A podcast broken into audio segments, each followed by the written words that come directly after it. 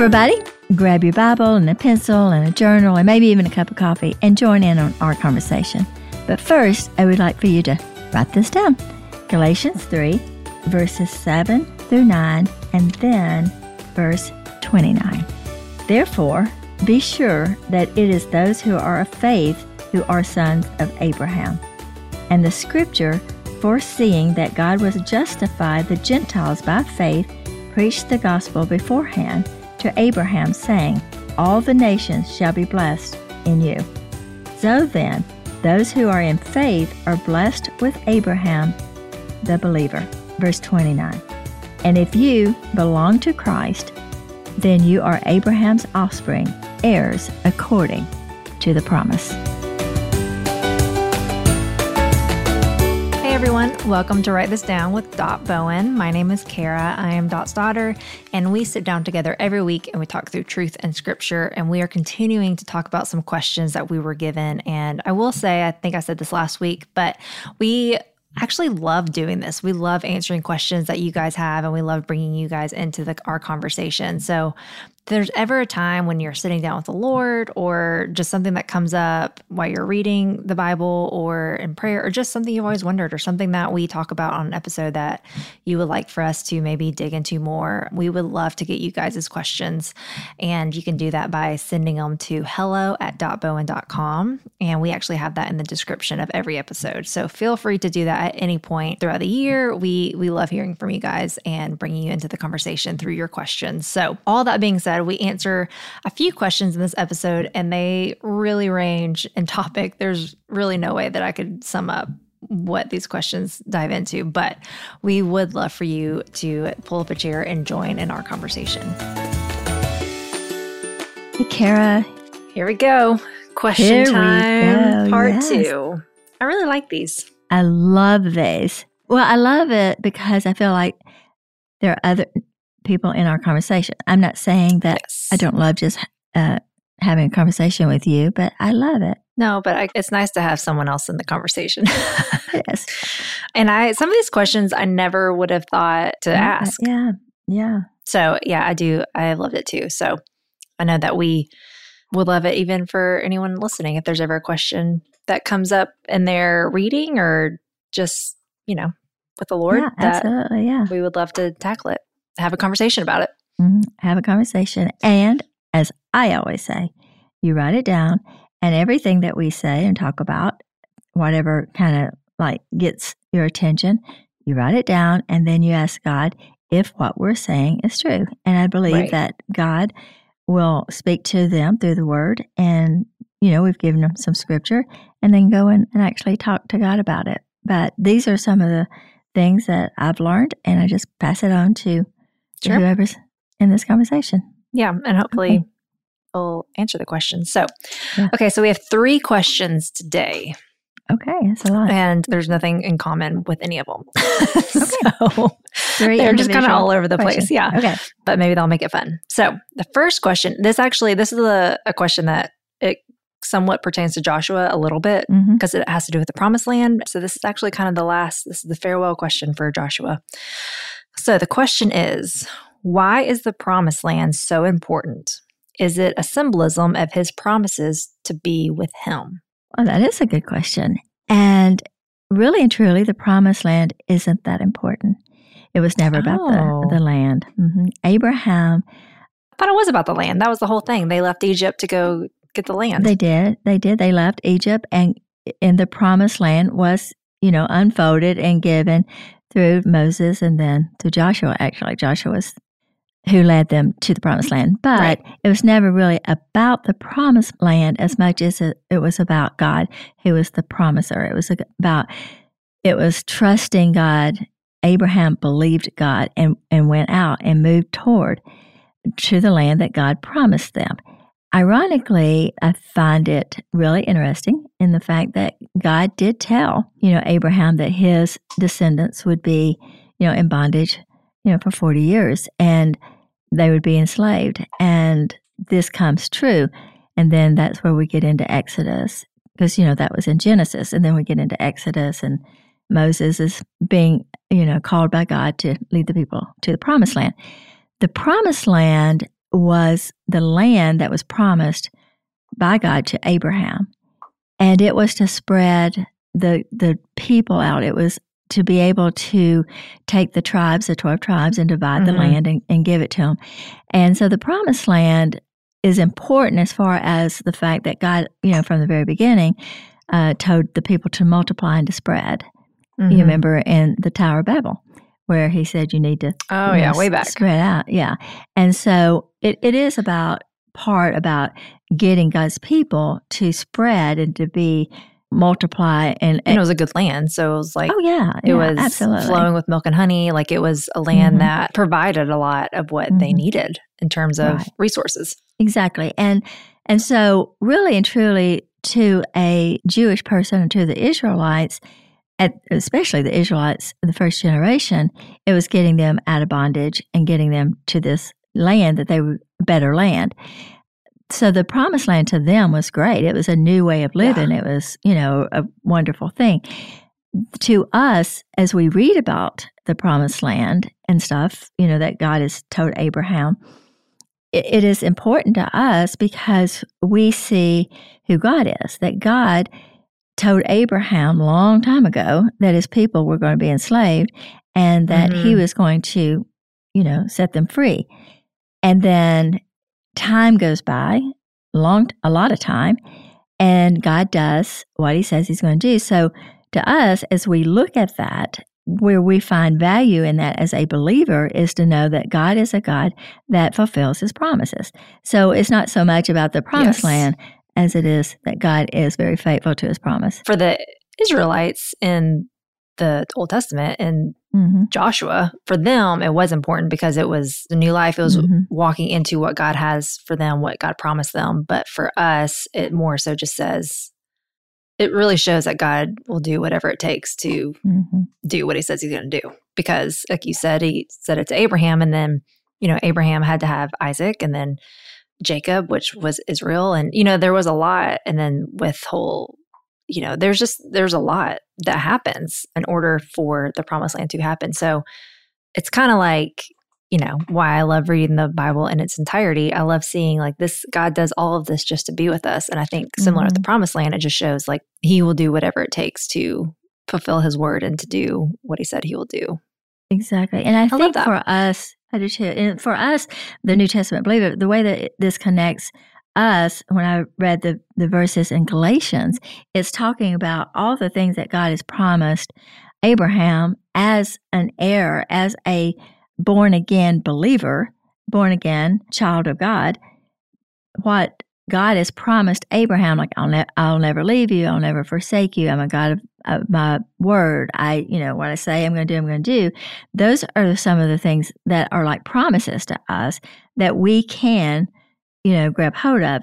Now, Paul talks about the inheritance, and in Galatians and Ephesians, uh, you in Colossians, you're going to see a lot about the inheritance that as a as a follower of Jesus, and it says in Ephesians one verse three, it says, "Blessed be the God and Father of our Lord Jesus Christ, who has blessed us with every spiritual blessing in the heavenly places in Christ." And because that we are in Christ, born again, then we inherited the blessings that God has for his people. And we're not going to worry about the land. We're not worrying about that, you know, where we're going to live. Yeah, obviously.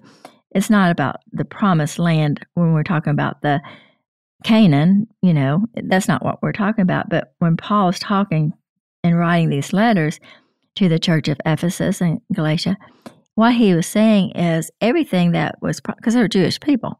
So everything that God had promised Abraham of who he is, I will be your great reward, those that's a promise. So we can claim that as a child of God and know that the same God that blessed Abraham, that blessed the Israelites that were faithful to his promise, that offered new life and a better life, that's what we have is a new life and a better life in Christ. And that's where there's a importance, I think, for a child of God and a follower of Jesus to understand what your inheritance is. And that is, Jesus said, I'll never leave you or forsake you. He said, I hear your prayers and, and all these things, and I'll bless you, I'll use you, and I'll give you life abundantly. So even though we don't have like the promised land of, but we are free, God has, you know, set us free from bondage, but that our life in Christ is life abundantly. So where the promised land was this fullness of God, it was milk and honey, as you're saying, it was a great life, then we have a new life in Christ. So that's where it kind of is important, you know, to us as a as a child of God. So I, I think that that's how that that connects. I think that answers that question. Yeah, I think you definitely did. Okay, so the next question, the second question, it says the number three is repetitive in the Bible, and then they list mm-hmm. some examples of that. Is there significance to the number three being repetitive? Well, I think you're going to be surprised what I'm about to say. So, obviously, you know, we talk about often scripture tells us that God is one God, you know, made up of three the Father, the Son, and the Holy Spirit. Mm-hmm. And so there's this big emphasis a lot about the three, the Trinity. Mm-hmm. And there are a lot of very popular numbers and people that have really believed that there are a lot of symbolic meanings to the mm. number. There's well, like one, seven or 40, three, five, yeah. yeah, seven, 10, 12, 40. You know, well, good gracious. That's, yeah. you know, yeah, I mean, there's a lot of them, 40 generations, you know, and they're usually have been assigned to these numbers. Either it's been unity, perfection, seven, I think was perfection, or completion. I think seven may be completion and generation. It was a you know twelve generations, the twelve tribes, you know those kind of things, forty generations, those kind of things. So, what about but three in particular, which is what three in particular? Well, she wanted to know is it there symbolism, uh, is, or is that yeah, is there know, significance significant to that? And no, it's not. In the scripture, the only number that we find in scripture that tells us the meaning of it is 666 and that is in Revelation 13, 18. And it's the Antichrist.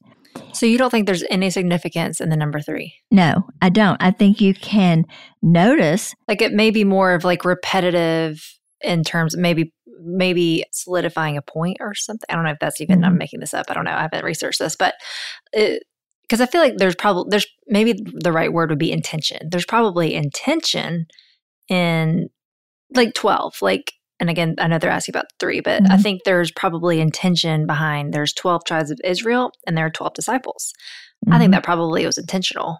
And we don't, we are not told that, but we can look that as like that was significant. That doesn't mean the number 12 was significant, but I, I don't know. I, I see that as a parallel. There's like, yeah, I, I assume there's probably intention in that of there's a very specific well, reason because God is intentional. Okay. So now that you brought that up, so the 12 disciples, and there's 12 tribes. Okay.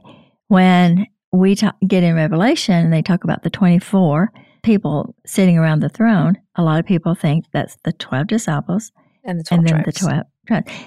But we don't know that. So, yeah. again, we want to just make it clear yes, you can underline and pay attention to the, you know, the numbers. Right. I mean, you know, if that makes, if that is something you really love, three, you know, Jesus was in the grave for three days and yeah. those kind of things. I'm laughing because I know you don't. This is not your thing. If it's not, not um, if it's not in the Bible, that's right. I know I am going. I, I know six six six. Yeah, and I do not want six six six. But but, but I do think it's I I notice numbers in the Bible. I mean. I, I do. And again, it's not, I don't think that there's significant in the number. If there were, uh, like you said, like there's significance in 666, and he, it is, we are told you know, why that is significant, which I don't know. It's like the mark of the Antichrist. Is that right? Yeah, the, mar- the mark of the beast. Mark of the beast, or yeah. Six, six, um, six. Mm-hmm. Yeah. But I do think that there is, I don't know, it is, it is interesting that it's repetitive, sure. but I guess it's like we don't, we don't know if there's significance. You just don't want to attach a meaning to something that yeah. the Bible does not attach a meaning. But you're right. Everything that's written in the Bible is has a point. You know, right. There's probably intention intention behind right. it, but we just yeah. don't know. We don't know if there's significance. There may be. Well, a lot of people like say, you know, I'm going to pray for seven days, I'm going to pray for three days, and expect God to do a miracle because He rescued Jonah from the well, you know, and, Yeah. and those kind. I, I think that you know this was my research, and and that over the years of what I've found has been that, and I'm just going to read this. It says the modern list of symbolic meanings of the biblical use of numbers were mostly closely followed the system of meanings proposed by the 6th century BC Greek ma- mathematician and philosopher. But the bad thing is that he also founded a religious cult with the belief that the real world was the realm of numbers and that those numbers explain why the physical world is the way it is instead of seeing God as creator. And he speculated on the mystic and symbolic properties of numbers. And so I think, you know, the Gnostics, that was a belief that was coming into the church that was false teachers. Mhm. And the early church fathers were, you know, kind of influenced by that heresy.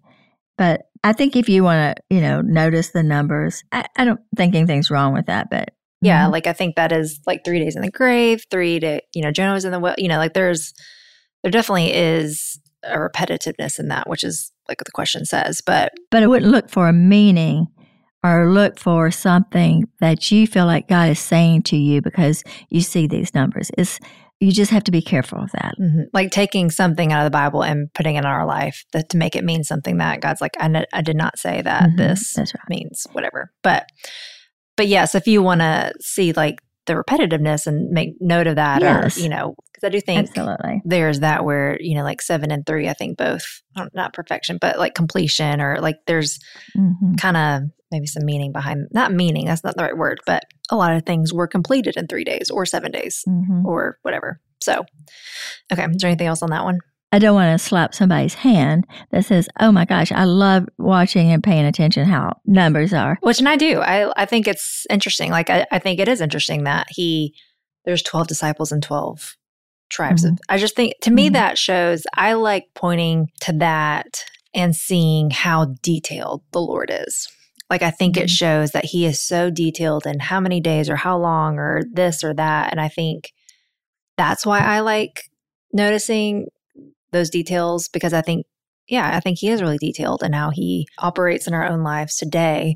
But yes, I'm not going to take that and be like, okay, I'm going to almost like name it and. I'm not going to say like I'm going to take three days or take three in my life and assume, you know, like hmm I could say like, oh, I'm going to be married at 30 because it's three or something, you know, like, and then I would have been, you know, you know, Disappointing. obviously it didn't happen. Yeah. I just mean Well, like, I, I think, yeah, yeah. like there's a fine line of you can look at that and see like there's intention pro- or, you know, Mhm. whatever God's wanting to show you, but we can't just say like, oh, this means this. So I'm going to take it and put it in my life and be like, Mhm. you know, put a meaning behind it that God didn't put meaning. Right. Like, Exactly. that's you don't want to put something. Yeah, I don't. want You Yeah. don't want to add to scripture. yes. So it's just one of those things where I think if that's something you started, you know, noticing and seeing how, you know, Jesus was, you know, in the grave for three days. There's, you know, Father, Son, Holy Spirit. Jonah was in the belly of the well for three days. Right. He came out like, you know, Jesus clearly said, you know, about Jonah, the sign of Jonah, that that was going to be, you know, the sign to this unbelieving Mhm. generation, which was meaning that God was going to come out of, you know, out of the grave for, you know, in three days. So there, you know, there are things that you can look at those numbers and see it. You just Yeah. don't want to take it more than what is there. the last question, which I mean, these three questions are so across, which I think, I don't know, makes it for a fun. Yeah, fun. So this woman is asking Can you be in a relationship, specifically a marriage, with a husband who doesn't want to follow Jesus? I'm more so laughing because I'm like, I know you, I know you love answering personal relational questions. Like Yes. this. As I stand before God, forgive a reason of account of what I say. I feel like there's Yeah. so many factors, and that's where and this is, and you know, someone asked it, so we will talk about it. But I do think I, I feel like you would say the same thing, where it's like every situation is different. Mm. So I don't know what you're going to say, but it's like I know when you talk about your own story, you're like, this is what this is my, you know, my story. This It's is my what, story. Mhm. yeah, How God rescued my marriage. Yeah. yeah. So I don't know how you answer it, but I just know that is one thing when it's hard, it's difficult with the relationship type Mhm. questions because there's so many factors we don't know. All we're seeing is a question on a piece of paper. Mhm. Exactly. And I don't know their story. And, Right. you know, if, if he was beating her every night and, you know, her life was in danger. But if you're looking at just the question, which is what we're going to do. Yes, we are. Okay, so can someone be in a marriage with an unbeliever or a person? And and that's another thing too, is that uh, when you was reading that, I was thinking, well, if you're married, you're in a relationship, so that you know, let's close in prayer because Yeah, you you're in a one. marriage. Yeah. But if, if it's you know an unbeliever, now Paul does talk about this, and uh, whoever you know is interested in this conversation can look in uh, First Corinthians seven, verses Okay. twelve through sixteen. Write that down. First Okay. Corinthians 7, 12 through sixteen, and he does answer those these questions. But should a Christian divorce an unbelieving spouse? No. If an unbeliever wishes to stay in a marriage, it should continue. And I think that Paul talks about being a witness. I mean, I know lots of wives that have been married to someone that was an unbeliever, and over time they came to be. I know. I mean, one of my closest friends is she's in this situation in terms of she's a believer and her husband is not. Um, but in her situation, she became a believer after they got married. Mhm. So I don't know if like that, and maybe that, that doesn't matter in terms of if you're married, you're married, and there's, I mean, I don't know, but that's their situation. Well, I will say this is not going to be easy. It's not going to be easy it's not. because you are going in opposite directions.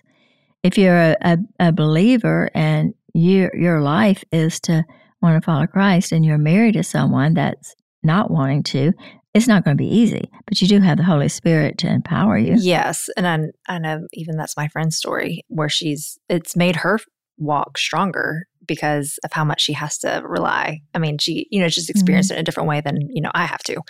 But um I will say though, I and again, maybe it doesn't make a difference in terms of the question of can you be in a marriage with a spouse who doesn't Mhm. want to follow Jesus? I don't know if like that to me feels like a, a difference in the question of like there's someone who's just not a believer versus someone who they don't want to follow Jesus. Like they are, you know, like maybe they have emotion to like, I do not want to follow Jesus. Like they very, very much stiff hand or very much want nothing to do with Mhm. Jesus. I don't know. Like part of me like kind of wonders if that's what the question is because if it of just the wording of who doesn't want to follow Jesus versus who isn't following Jesus. But maybe it doesn't matter, make a difference in what your answer would be. Well, I know that in 2 Corinthians 6, verses 14, 17, that Paul warns Christians not to be yoked together with unbelievers. And so that, you know, when you are, you're going to have to reap the consequences of that. Doesn't mean Right. that, like with your friend, I mean, they were both unbelievers, so they were not unequally yoked. Right. They weren't when they got married, which is, I feel like it, it, it is a difference. And, and it may be a difference in quote unquote consequences because they were equally yoked when they got married.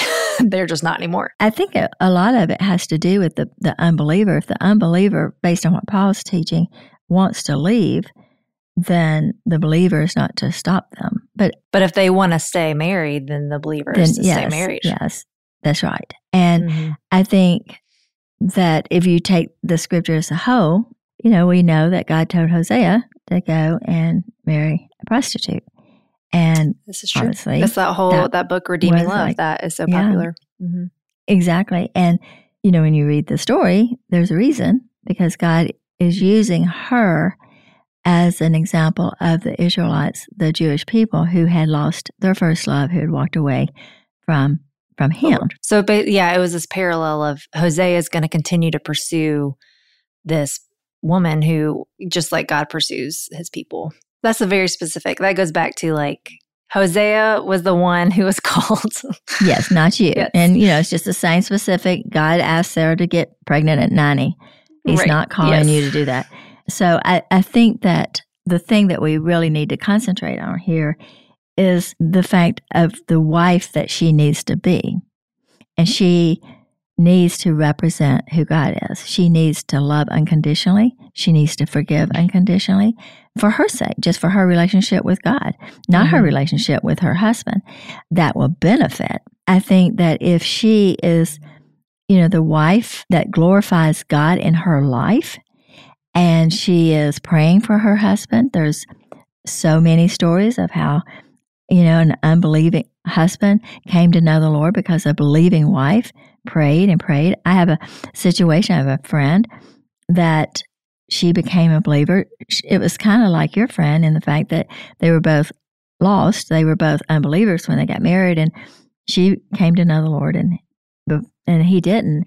And every time he would open up his drawer and get his underwear out, there'd be a Bible verse there. Every time he tried to put a shoe on, he'd feel something. There would be a Bible verse in there, you know. And so she was going to win him over. Wow. Yes. So she was not subtle. no, she was going to win him over.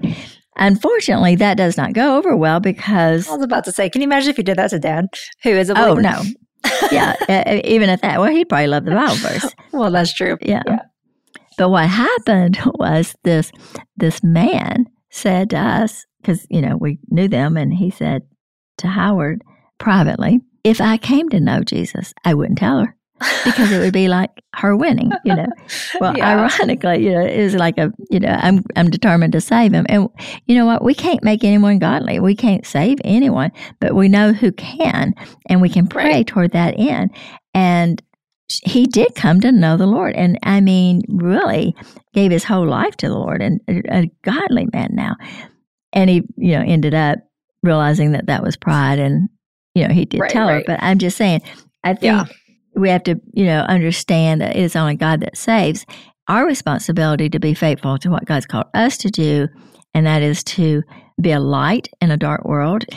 I would say instead of concentrating on should I stay married to somebody that won't follow Jesus, I think I would concentrate more about how can I be faithful to God in this situation? How can I show him what a true believer is and how can I represent and show Christ and be a light in this dark situation. I think sometimes we're looking for a way out and that, you know, you're looking through scripture to trying to find a way out to get out of a marriage. And I don't think God's going to honor that either. So, you know, I don't, like I said, we've not talked to this person. It is just a question. But I, I think I would more say, check my own heart I don't want to underestimate how difficult that must be. In Amos 3, it says, How can two walk together unless they agree to do so? So when you're married and you're oneness. Right. It's difficult. You're not saying, like, suck it up, buttercup. Like, no. I think the, what I hear you saying is that if you are in a marriage, you're married. And again, this is taking it for face value for the question. We do not know the full situation. But, and if he, if your spouse is not a believer, but they still want to be married to you, then you remain married. Like basically, you do everything you can to make the marriage work regardless. And that's true if both of you are believers. Right, right. And so that's what I hear. It's not a, oh, well, he's not a, or she's not a believer. And then like, I get to leave. Uh, yeah. And I think it's more of like maybe instead of looking at it like, and I don't even know if this person's asking it this way, but if they're maybe they're just wanting to make sure that they are doing the right thing and staying married to this person. You know what I mean? Like they may not be looking to leave. I don't know. Mm-hmm. We don't mm-hmm. know. This is where it's like we're literally just looking yeah. at a question on a piece of paper. But I think, yeah, it's maybe being like really digging like the Holy Spirit of like, please help me. Like, how can I show Jesus to this, mm-hmm. to my mm-hmm. spouse? How can I be an example of your love? How can i how can i love them how you love them? Mm-hmm. and obviously pray for their salvation. That's what i hear you saying is like that's exactly what i'm saying. And i think instead of looking at him as an unbeliever or a person that doesn't want to follow jesus have you know how she you know said it instead of looking at him like this look at him as an opportunity to be able to express God's love and who God is through you and be the light, like to glorify God in this marriage. And I think, too, for me, just even the other day, I was, you know, with someone and, you know, I was just praying that God would let me see that person as He sees them. and honor them and see that they too are created in his image and he did die for them and he does love them and you know just ask god to change her perspective instead of looking at him as you don't want to follow jesus and we're married and this is hard and this is Yeah. tough that's going to make you miserable no matter what the situation And I think too, if they're saying, you know, can you be in a marriage with someone? And I think the answer is yes, you can. yeah obviously It's- you would are be right. It's you're, it's it's hard, Mhm. but Yeah. I also think you know all also this person could be single asking this question and they're wanting to know if they sh- should marry. you know what i just thought that So Mhm. maybe they're which that would be a whole nother oh would whole another nother thing. recording Mhm. episode so I'm like maybe we just answer this question. They're not even married to this person. then i would say run that's what i'd say yeah, I think if you're going into a marriage or you're not married, but if you're going into a relationship and you're and they are not a believer, then maybe that probably wouldn't be the wisest decision. Oh, it would be a terrible decision. Yeah, it would be a terrible decision because you're entering into a oneness, you're entering into a marriage. and we're talking about someone who does not follow Jesus and does not want to follow Mhm. Jesus. That's right. Because I think you can be believers and be in different walks Stages of, of your faith, spiritual life, stages yeah. Mm-hmm. of spirit. Yeah, I think that's a different question. And I think it goes back to like, well, you can be in a relationship with someone not Mhm. married. You can, and you can Mhm. also choose to marry that person, and you will Yeah. also probably you will have consequences. Mhm. And go and talk to someone that is in that situation and don't think that your situation would be different because it, it wouldn't be. You know, I- I'm glad you brought that up. And too, like if you're thinking about that, I, I don't know, again, how many times have, do we have to say say this? We have more disclaimers than we do the truth, probably, that we're talking about this. But I do believe that you just have to think about if Christ is your life and you've given your life to Him and you're wanting to do what Christ wants you to do, and you're thinking about marrying someone that that's not at all their interest, do you think marrying him is going to change that? You cannot make them godly. Here's how I think of it. We can close on this. Is Okay. as a single person who is wanting to be married to someone who is a believer. A lot of people can say they're believers, but I think what I the way I look at it is I have seen marriage is hard.